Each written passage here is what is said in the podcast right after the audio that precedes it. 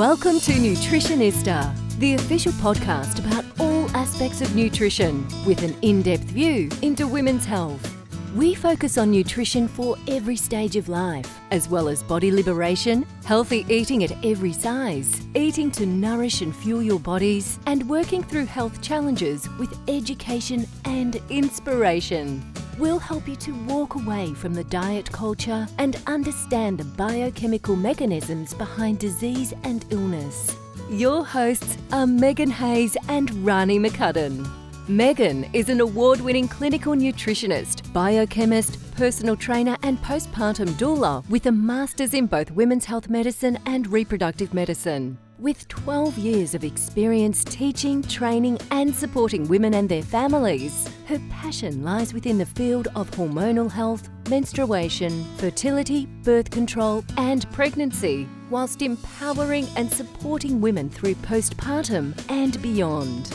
Rani McCudden is a chef and nutritionist from the Central Coast, New South Wales. She has an advanced diploma in nutritional medicine and is in her final year of a Bachelor of Clinical Nutrition. She also holds a diploma of practice management and is a physio based Pilates instructor. She is passionate about sharing her love and creativity with food, as well as the importance of nutrition with her clients. She also runs a small hobby farm and leads a paddock to plate approach to life.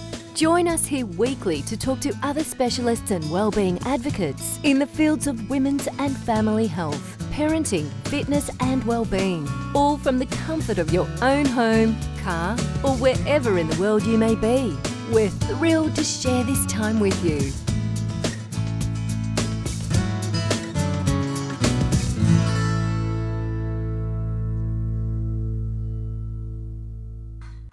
To the Unpacking Allergies mini-series. My name is Rani McCudden, and I'm joined here with the amazing Megan Hayes.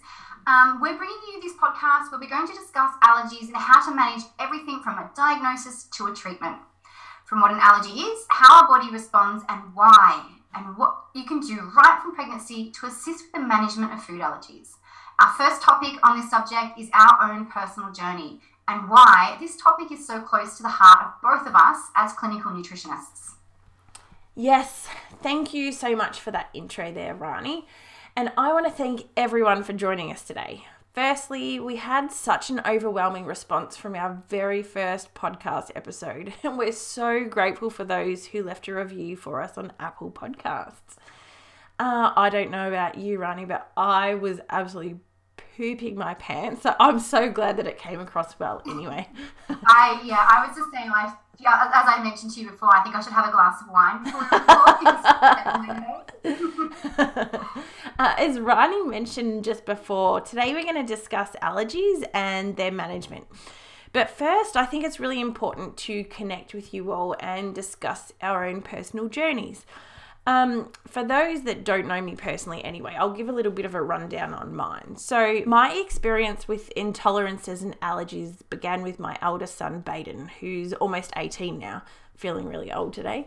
Um, he had really severe eczema when he was only a few months old. I think from memory, it kicked in around four to five months. Coincidentally, that's when he began on formula. Um, but being a really young mum, I was 19 at the time, I wasn't half as wise as I am now and didn't link the two, the dairy and the eczema, until he was a little bit older. I also didn't think at the time there were many other options for him to drink. Therefore, most GPs generally just pass me around saying, Oh, try this steroid cream and bleach baths, and I don't want to get started on why I dislike the use of steroid creams so much right now and bleach baths in themselves. So I'll just leave that there. Basically, as he got older, we managed to reduce his exposure to dairy and he got much better. In that experience for him, there, it was really important to stress that he was absolutely not anaphylactic to dairy, it was just an intolerance as a older teenage now, he's also very much more aware that he does have limits on dairy intake too. So one too many ice creams in summer would honestly give him a really bad tummy ache. And his skin, he won't break out in eczema so much now, but he will begin to get itchy and dry, kind of the precursor towards eczema. And that's been the common symptom for all of my four children basically to date. So we're a pretty low dairy intake household. It's in the house, but I guess like them, I don't really like the taste of it either. So we're all pretty low. And we all know our limits with dairy. And aside from that, my second child, Saxon, he's what, mm, 14, nearly 15 now, too, once again, feeling old. My experience with his allergy began when he was around, I guess, the age of eight. It wasn't until then, as a family, we started spending a lot of time away with friends in Bright. And every single time we were there, without fail, he'd disappear with his friends and go and explore the forest, which was right next door to where we stay. Um, typical kids, they'd roam free, start clubs and build forts, BMX tracks, just kids really being kids. And I loved it.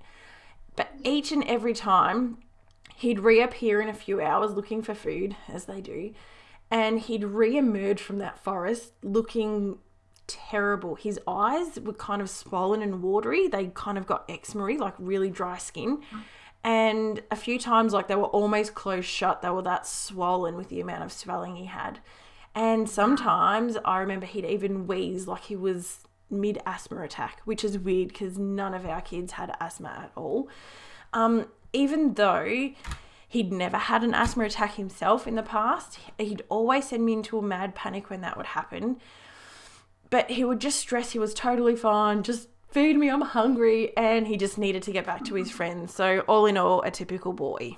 So, I'd managed to give him a dose of antihistamines, thinking it was just a reaction to like the local pollen. And it would generally remove the wheeze within 30 minutes, and his eyes would generally calm down after a few hours. And then I'd let him escape and play again. So, I wasn't the most popular parent then. Um, I was the worst mum in his eyes. And like clockwork, the next day he'd kind of wake up covered in eczema. He generally looked much better otherwise, but he I could just tell he was scratching behind the knees and the elbows, you know, those general places. But this went on for so many years, and the few times like it kind of I felt it got out of control, we visited the GP. I think I was actually early uni days to be honest too and the local GP just kept saying, just give him antihistamines and he'll grow out of it. There's nothing that we can relate to food after asking, you know, the standard questions and kind of push us out of the office. In hindsight, totally crappy advice. Um, I think it went on for one too many times, and obviously, being nutritionists as we are, I decided to just get him tested one day. I thought enough's enough. Um, so we got some bloods done and sent them off. And turns out it wasn't the pollen link as I was guessing. He actually has a really severe ryegrass allergy. So the test results were borderline anaphylaxis, which oh, was wow. essentially like really, really scary stuff. So it often goes with the trusting your gut kind of instinct too. So I'm really, really glad I did. Um, so that's obviously a dietary allergy at the same time too. Like rye bread is really popular as well. So funnily enough, he would eat that every now and then. Obviously, not relating the two, but without that in his diet and keeping away from that, we've managed to kind of keep that at bay for now. So every time we'd go back to Bright and he'd get on his bike and disappear into that forest again, the underlying mechanism here that was his IgE antibodies, so the immunoglobulin, it's always a tongue twister, immunoglobulin E antibodies which is basically the part of his body's immune system that would bind to the ryegrass pollen that he'd either breathe in or touch or somehow make contact with. Basically, on the receptor of his mast cells or his basophils, that's what would trigger the flood of release of histamine, mm. which are the pro inflammatory chemicals. So, anything pro inflammatory, obviously increasing inflammation response. So it explains his wheezing, the inflammation of the skin, like the heat and the redness and the general mm. puffiness. On paper, it'd almost warrant the use of an EpiPen, but in our reality, an antihistamine generally got it under control really well. Obviously, I'd keep him away from it for the next day, as in the forest. Once again, not always the most popular parent, but generally nowadays we follow a therapeutic kind of nutrition protocol of a low histamine diet kind of in the lead up going up to there. So therefore his histamine levels were kept low and generally he's a teenage boy. He's not always eating the best or having the healthiest lifestyle.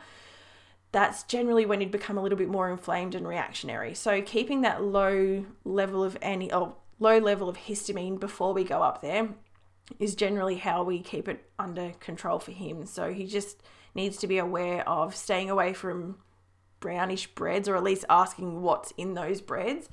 Um, and yeah, that's how we keep that under wrap for him.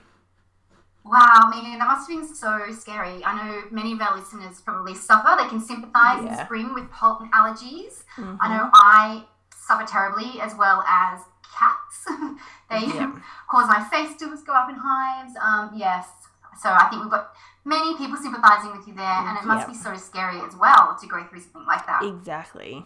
So my personal journey with allergies starts with my daughter Lola. Um, my little Lola Mary, who turned eight last week, is anaphylactic to both egg and dairy.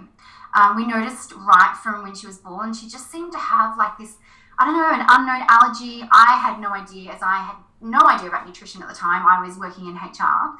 Um, but she always had like eczema, a rash, or hives, like constantly right from I think the day we brought her home. But little did we know then that that was the beginning of her contact reactions. Yeah. Okay. Um, I remember a family member kissed her on her forehead and she broke out in these horrible hives and welts when she was oh. only a few weeks old. Um, and because she'd had a coffee beforehand, and then obviously there was some milk residue left on her lips, and then the contact caused her to break out yeah. in hives. Um, yeah, so her immune system had already identified milk back then, so early on, as a potential yeah. threat yeah. without even ingesting it. Um, it was basically just this contact exposure.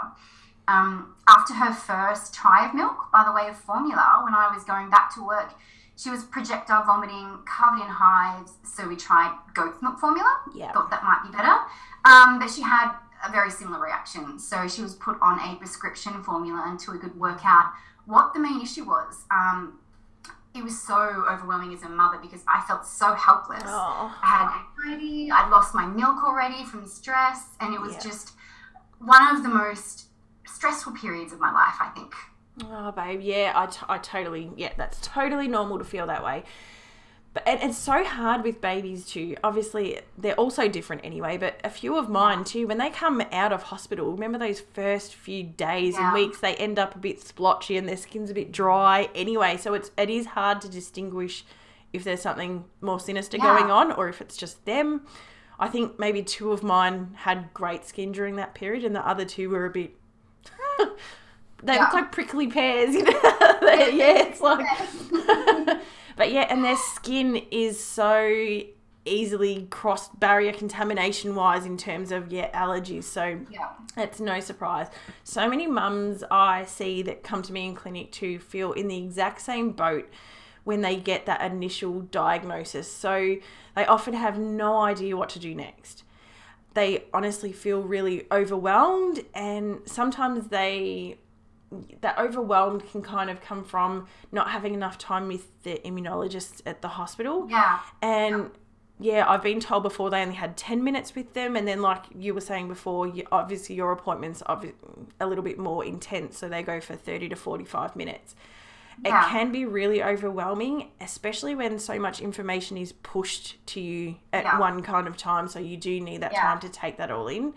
But I guess as nutritionists for us, clinical nutritionists, that's where we come in for that extended clinical support. Yeah, definitely. So when we started her on solids at about six months old, that's kind of when it confirmed she was in fact allergic to egg as well as dairy. Um, she had that similar reaction with the projectile vomiting, or as my son said, because he was in the back of the car, she spewed like a cano. um, so that was her first reaction to egg. Um, and she was about 12 months old then as well. So it was baked egg, not even actual egg. So um, obviously, cooking the egg denatures the protein.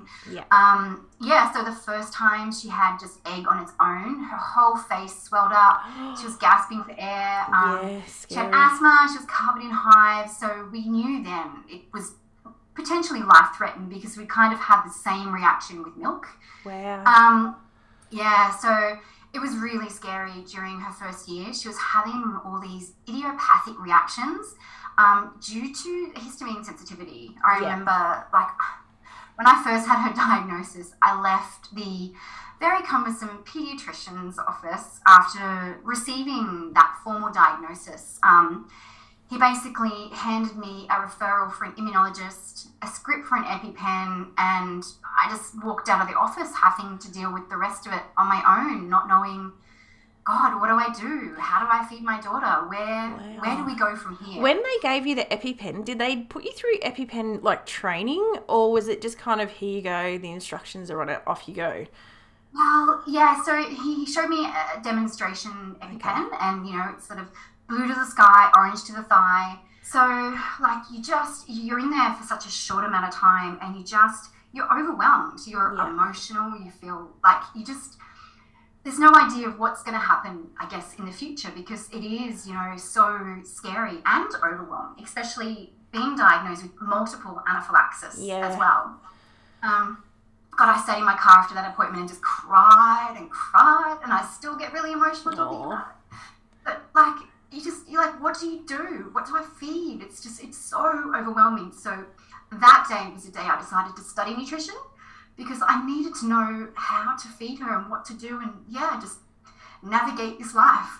Yeah. Oh, you still get upset about it. I know, Yeah. but you're doing a great job, and she's an awesome child, and she's got the very Well, best care, essentially, I doesn't she? I've kept her alive for eight years. You've done great, and she's thriving and so ah, cute. So I know. No, I guess that's why so many of us kind of end up studying complementary medicine or medicine in itself because there's such Yeah. a gap in the market for practitioners that kind of not only are educated in it, but kind of have that personal understanding at the same time too so you can kind of hold their hand a little bit more to take them Yeah. through the journey. yeah, you empathize with your patients because you've been through it and you know exactly how they feel because they're scared, they're overwhelmed, and they're vulnerable. Yeah, of course. You know, she's just so resilient and such a strong little girl, you know, having to endure not only going through the reaction herself, but just not being able to eat normal food, missing out on so much. But, you know, we, we do make up for it. Like, I was a chef, that was my first job when I sort of left high school. And, um, I started navigating how to substitute foods, um, you know, and I guess it took me a good two years to master that challenge of reading every single label and every single product you buy because It's a lot. Yeah. I noticed, yeah, you buy it one week and the next week they've changed the recipe and the ingredients Mm-hmm. list, and what was egg free last time now contains egg. Yeah. Um, we're so lucky though, she's got an amazing immunologist, Dr. Sam Mehr, who has helped guide us through this whole ordeal. Um, she's failed every food challenge. Um, her last appointment, she was still recording large results with a skin prick test. So it looks like for us, um, she's not going to outgrow her egg and dairy allergies. So this is kind of, I guess, our life now, unfortunately. Yeah, her journey. Okay. I guess yeah, in in saying that, I think I read the other day the most recent research and data on that was that anaphylaxis is the most severe form obviously of an allergic reaction that we know that's life-threatening. It was saying that an estimated 1 in every 100 school-age children have anaphylaxis and those stats kind of blew my mind. So I know for us our little rural school has about 300 students, so on average that would be 3 kids. I actually think there might be a little more than that at our school from memory. Yeah. Whilst, for example, my boys' high school, it's a much larger school, so that's obviously, I think, close to a thousand students, which is, I guess, the state average for student capacity numbers. Yeah. And that's yeah, that's averaging ten students per school. So it's it's a lot, and especially when Yeah. with primary school age children, they don't actually really understand what's going on themselves, let alone yeah, not being able to touch certain things or share birthday cake or anything. So with the right planning and training, like anaphylaxis can be treated effectively, but it's much more easier, I guess, to stay on top of once they reach that secondary school age where they're a little bit more yeah. easier Yeah, to do on their it. own. um, like I know having a daughter with anaphylaxis has taught me you can never ever put your guard down around food. Um, it's something that so many people and myself completely took for granted before Lola was diagnosed with her allergies. And it just has a follow on effect. Like, I developed anxiety myself based on the burden that you have to go through every single day to make sure that your child isn't exposed to these allergens. You know, it's, yeah. um, you try so hard as a parent to protect them and to give them a normal life but you just you never ever know when they're going to be exposed especially at school like the, with the exposure like you know who's eating what next to you so yeah. it's isolating you know for the kids but um like even a few weeks ago i had to pull lola out of the car and administer her epipen on the side of the road because a vegan product that she ate on the way um, obviously had a cross contamination sort of reaction and like honestly it was it was scary having to administer an EpiPen on a freeway and then wait for an ambulance and then to go through the process because they can then have a another reaction. Yeah. Um, in four hours, but you know, like it's the hardest journey. But like, I just I can't believe I was chosen for this because I feel like you know it's made Lola who she is. It's made me who I am. And without that diagnosis, I would never have started this journey to become a nutritionist and help educate other parents with my experience and journey with allergies. Oh, I love the story. I don't love the situation, but I love the story entirely and yeah, totally sympathize with parents like yourselves. Like anaphylaxis is big and I think so many people too if you don't know someone with it or know your story for example, it's so easy for yeah. people to pick on allergies like, "Oh, I can't believe we can't have peanut butter." this is such a nanny yeah. state. What's the world come to? So it's, I think, yeah, sharing stories like that with everybody is the best yeah. way to get that information out there and just to prove just how life threatening it can be. Yeah. And scary for the parent, you know, like I completely sympathize now with other parents, you know, that have allergies because you, you know what they're going through. It's it's hard and you don't as a parent have a support network to deal with it it's hard yeah. enough not knowing what to do when you first start the journey, but then it's like, well, who supports me? No yeah. one. Yeah, exactly. So, these are our stories. Thank you so much for listening today. What we're going to follow on with next in the Unpacking Allergies series is food allergies. We're going to focus on what is a food allergy. We've got so much awesome information there to follow on from this. So please join us soon. Have a great day. Bye. Thank you so much for joining us today. We really hope that you each got something valuable out of this episode, and we can't wait to hear what you think of it. Please, please make sure you hit subscribe in the Apple Podcasts, Spotify, or wherever you listen to your podcasts so you can listen to the latest episodes that we release weekly. As we're totally independent with this podcast, we really do rely on your subscriptions, reviews, and your shares to spread the word. If you have any questions, please join our Facebook group. It's totally free and we love getting into conversations with you all there. All you need to do is search for Nutritionista Community. If you want to read our blogs or would like to continue your health and wellness journeys with us, you can visit myself at www.nutritionista.com.au. And you can see Rani over at www Cutrock Cottage, that's C U T R O C K, cutrockcottage.com.au. Until then, see you next time.